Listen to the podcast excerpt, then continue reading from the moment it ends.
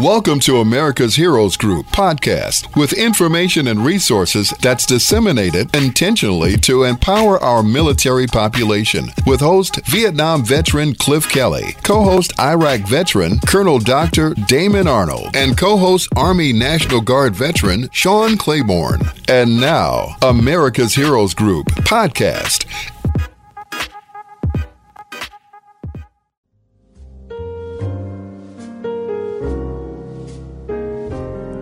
Welcome back to America's Heroes Group, our roundtable with our partner, National Nurses United. Today is Saturday, August twentieth, twenty twenty-two. August is National Wellness Month.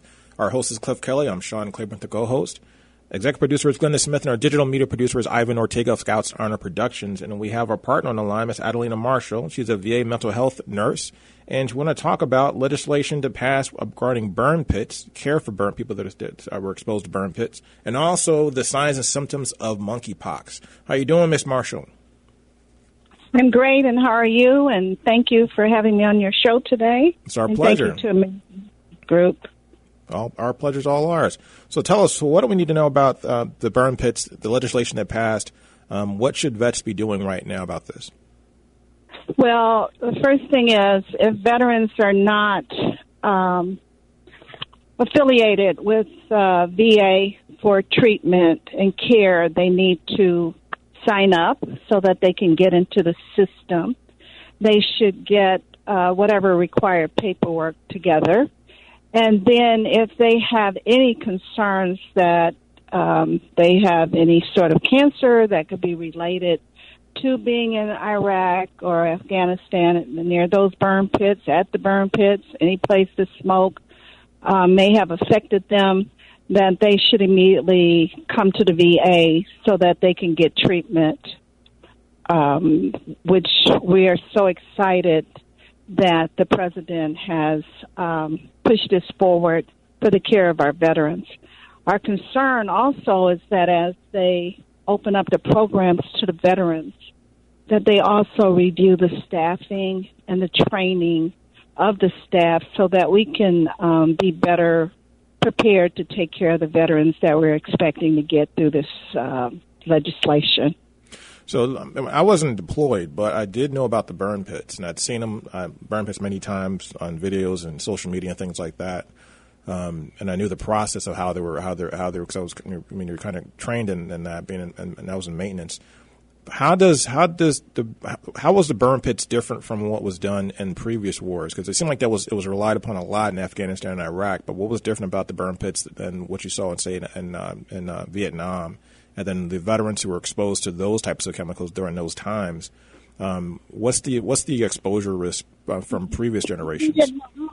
Uh, what has come from studies, more so out of Vietnam, is the impact of Agent Orange on those veterans, which was used to um, destroy the shrubbery and things like that mm. that uh, allowed the Vietnamese to hide in.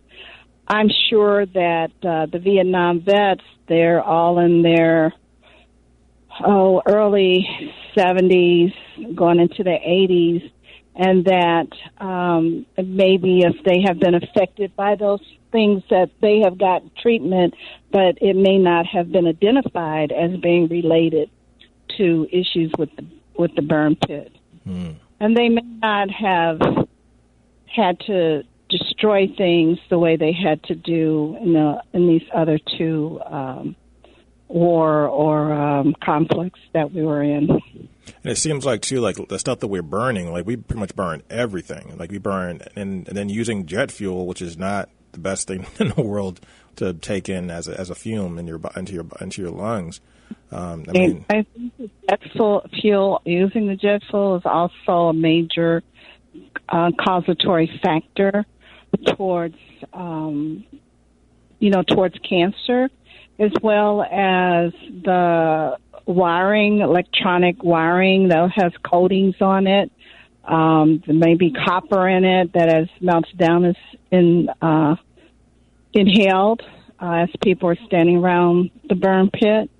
And then uh, tires and things, it has cotton and oil and rubber, and all of that contributes to your lungs um, being uh, attacked with with all these chemicals. And then through the years, um, some people, because of that, has developed a cancer and even maybe a brain cancer too. So what do you do? So if you've been exposed to these things um, and you seem healthy now, but you're worried about that maybe in ten years or fifteen or twenty years or when you get older that something might happen to you. But I mean, because cancer is scary. That's the scary thing to think about, that you might so, develop cancer down yeah, the road. Would, first thing I would encourage anyone to do is to register at the V A and go in and get everything documented, get your orders um, to show that you were there, because even doing Vietnam, I think a center in Kentucky burned, and a lot of Vietnam vets had a problem being able to um, verify certain aspects of uh, where they were deployed to. So we even recently learned about, you know, Navy um, who carried uh, Agent Orange uh, to to these areas that were also exposed to. It wasn't just the the veterans on the ground who were fighting the soldiers and the Marines and everything. Uh, it was also, they're also finding out that there was um, many of the soldiers who participated in in handling Uh, these items one way or another, that perhaps they weren't properly um, covered and, and had the proper equipment to handle these items. So you, th- you think soldiers are going to be more aware, having gone through this, this really twenty years of, of conflict through Afghanistan and Iraq, uh, knowing when you're smelling these burn pits, it could be a good thing.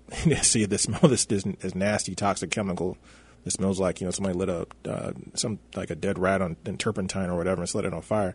I mean, the thing is, the, the, the, our, our veterans are, and more and service members in the future going to be more um, cautious, or maybe not the word cautious, not the right word, but maybe even more um, hesitant to think about joining the military, or, or maybe being more scared about what they're touching and what they're what they're around, what they're exposed to. I think um, just like. the workplace environment, that um, when OSHA identifies something as being a hazard, um, these situations have been identified, and that they will probably, um, you know, the Pentagon, hopefully, or whoever's in control of all this, will look at what they're purchasing, what these items are made out of.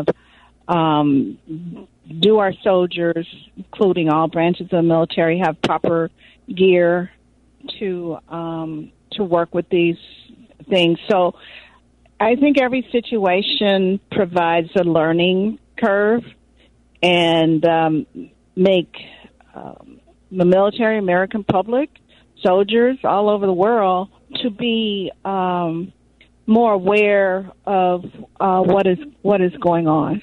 So now I think, looking back at my time in the military, I mean, now I start thinking about, wow, you know, maybe it's a good idea to, to pack your own P P E, your protective equipment. Make sure you have, you know, uh, masks. You know, you have a gas mask that you're issued, that you're issued but maybe having, um, you know, uh, respirators, you know, that you can get from Home Depot, whatever. Order respirators and have that part of your equipment, your own personal equipment. Because a lot of this, the equipment you have when you're in the military, you, you purchase on your own. You get it, you get it for yourself because it makes you more comfortable.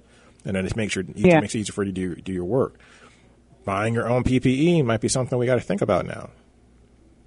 Well, I, I'm glad that you brought that up, because I think a P P E is something maybe every household should have, because you never you never know what may come up. Even, even if you're traveling or something, you don't know if you're in a, a hotel, it might catch fire or Uh, maybe attack, and you put that equipment on, uh, it gives you a, you know, a fighting chance. So it's something, you know, to to think about. I've traveled a lot um, in my prior um, job, and we're always concerned about things happening and stuff. So uh, and that's a good thing, I think, to maybe everybody buy one and keep it. Or if you're traveling a lot, your exposure goes up just to carry it. And, the and one- I'm sure... family of the military, our military men and women, they'll they'll be looking at and making sure they have everything that they need so that they can come home safe. Hmm. And then there's a registry as well for for burn pits. So people are supposed to call the registry to to um, let the military know that they have concerns about exposure. Uh, yeah, but I would, even if I I don't have uh, immediate concern, even though I'm not having any signs and symptoms.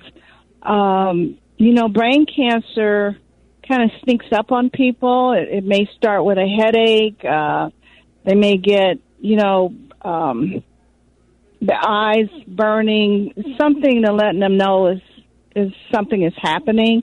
And sometimes people don't follow up. They'll just go take a Tylenol and, you know, it'll be okay. And it, it might clear up for a minute and then it comes back. But they need to be really um, aware of any changes in their body. I, I always feel your body's going to let you know what's going on. You know, hey, wait a minute now. This is, let me tell you about this. Mm. You know, this is what the body is going to talk to you. And, um, you know, I keep having these headaches now. You need to go see about it.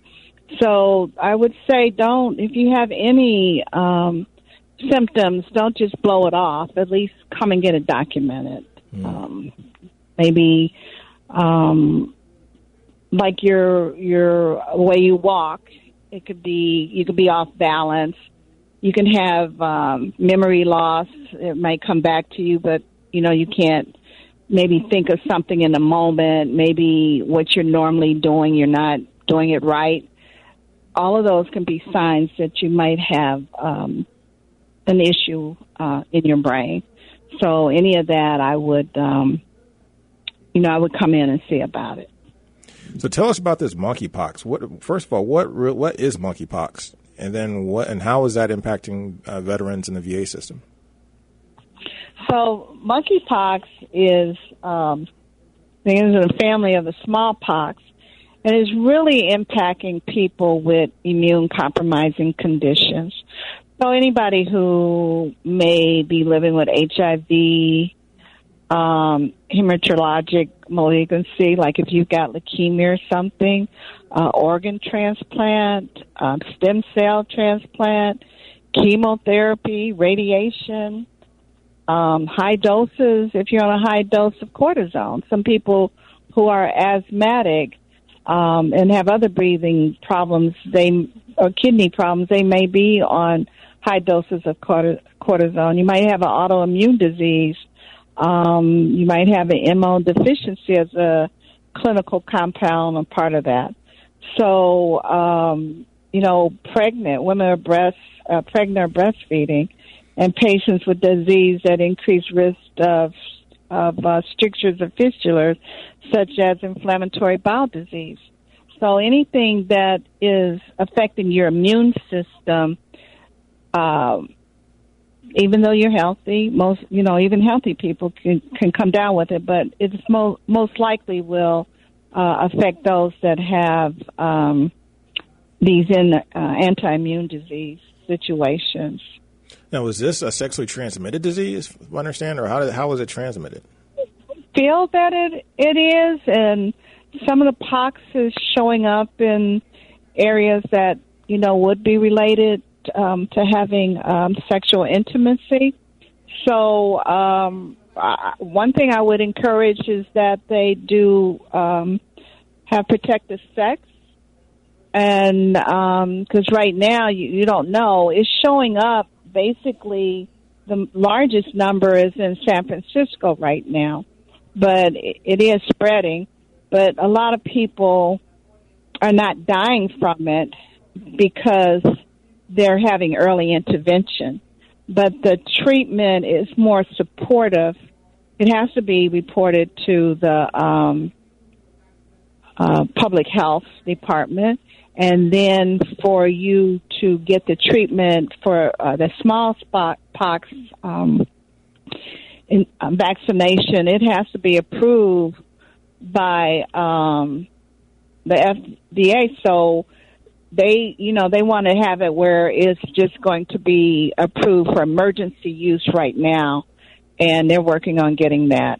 They're asking for emergency usage. So the smallpox, is, is, is that curable, or is it something you live with forever? Well, the, the monkeypox is something that they say will it kind of will hit you and then um, leave. So the intubation period is about twenty days, but it can be up to one hundred twenty-one days. Hmm. So um, if you're starting to have any kind of, um, even a pimple, um, it could be, it could look like it's a pimple, but actually it could be monkeypox. So um, if you do, then you should really isolate yourself, make sure that it's reported, and then let your um, personal care doctor know so that they can get you diagnosed and treated. But once you once you're treated, can it come back, or is it something that once you once it passes, you're pretty much okay? Well, from from the things that are out already, you will be okay, but we don't know what the long term um, possibilities of this is. Mm. And can Just, you get, so can you get reinfected? Oh uh, yeah, you can probably get reinfected because the, the a lot of those vaccines, they only have a certain amount of years that is good for. So you could, these are things that they need to discuss with the doctors and with specialists. And I'm sure if anyone comes down with monkeypox, that they will be um, seen by infection infection dis, uh, specialists. So once you have monkeypox, or say you get the vaccine, which is just, you're saying it still has to be approved, um, how effective yeah. is a vaccine to keep you from getting monkeypox if you're exposed to it? Well, this is what's happening now. A lot of people are, who have the, um, you know, who have uh, immune deficiency problems and stuff, they are encouraging them to get vaccinated to uh, prevent them having it. And it's, but it's fairly effective, the, the vaccine that's out there out? Yes, it's very effective. Okay. And then what's the no. process like if, if you if you have um, uh, monkeypox and, this, and it gets, say you, you have a bad case of it, what can that person expect and how, and how serious it can that be? They say it's very, very painful. So far only, there's on record that I'm aware of, only one person has died from that, but that is very, very painful. And that um, it will run its course, but it may also leave scarring. Hmm. So is it is it kind of like uh, like a rash or? No, no, it is is is raised like pimples. Like you got a pimple, it's okay. like a super pimple, and um, it will show up around the contact areas. Like if anyone's participating in oral sex or anal sex. It will show up in those areas. Mm. So it's kind of, almost sounds like like measles or something like that. Is what it sounds like. Yeah, but it looks a lot worse. Wow, uh, it's really bad. Wow. So, so what are some of the things that we could be doing every day to, to improve our immune systems to help us fight some of these these a lot of these d- diseases that seem like they're popping up all the time now? So we're getting like we just got over, we just got hopefully got rid of COVID, or it seemed like we're kind of controlled COVID. It's still out there, but you know we're can, we're uh, dealing with it now. Well, now we got monkeypox. Yeah. So what happened with COVID? The more people who got vaccinated against it, it has helped to decrease the amount of people who are getting it. Even though many people have been vaccinated and getting COVID, but the outcome is much better than in the beginning. And so the same with uh, monkeypox. You have to, um, you know, make sure your hygiene is really good, that you're washing your hands. Be mindful of any exchange of bodily fluid, kind of same things we used to discuss when um, AIDS, H I V started. Um, you want to be mindful of changing any bodily fluid. Um, some people are stating that they're going to be wearing more long sleeve um, tops, so that um, they have less body uh, exposed to, you know, to the infection. Um, so every day we'll be hearing more and more. So the public needs to just read up on it and uh, stay aware. Read read the site of the C D C so that you'll become aware. And the, the V A will put out information also for our veterans. So bodily fluids is one thing we have to watch out for. So is is uh, monkeypox something that you can catch other than through sexually transmitted means or uh, sexual contact? Could you t- can you get it from touching someone? Or they're showing that you possibly can, like say you have an open wound or something, and, and you're around somebody, but it's not probably that easy to catch because there'll be more of us with it. So that's always a good sign when you can point to what is the probability and the variability of these viruses. This is a virus. Your immune system, the same thing we talked about with, with COVID, you know, make sure you're eating right, that you are, um, you know, just taking whatever you need to build up your immune system. Um, you know, good food. Um, make sure you're maintaining good health. Uh, blueberries. Um, you know, they got a number of things out that will contribute to improving your immune system. So antioxidants and things along those lines, making sure you're eating a lot of vegetables, green leafy vegetables. Green leafy vegetables, fruit. Right now, you know, we have a lot of seasonal fruit that will help us to uh, improve our immune system. So, and go ahead. No, no, I was, my, my question was I'm going, going that, in that in that topic is a lot of people are using a lot of like these holistic um, like um, natural remedies and things along those lines. Where does where do, where do you fall on natural remedies versus using medicine, like um, prescription medication particularly? Uh, my personal my personal take on this, uh, I believe in holistic medicine as well as traditional medicine. So I would say if you want to try a holistic route, fine. But if you're not getting better, then you need to go traditionally and, and meet with a doctor and then work with your doctor. Uh, there are doctors out there that believe in holistic um, medicine too, but there are some disease process that if you try to go the holistic way, then it will take a long time and, and it might you might end up being sicker or injured more than how you started out. So those are something that the um, the public needs to talk to their doctors about. Don't, um, you know, I know there's a lot of stuff on Facebook and Twitter and whatever else they go to. Mm-hmm. A lot of that has not been supported.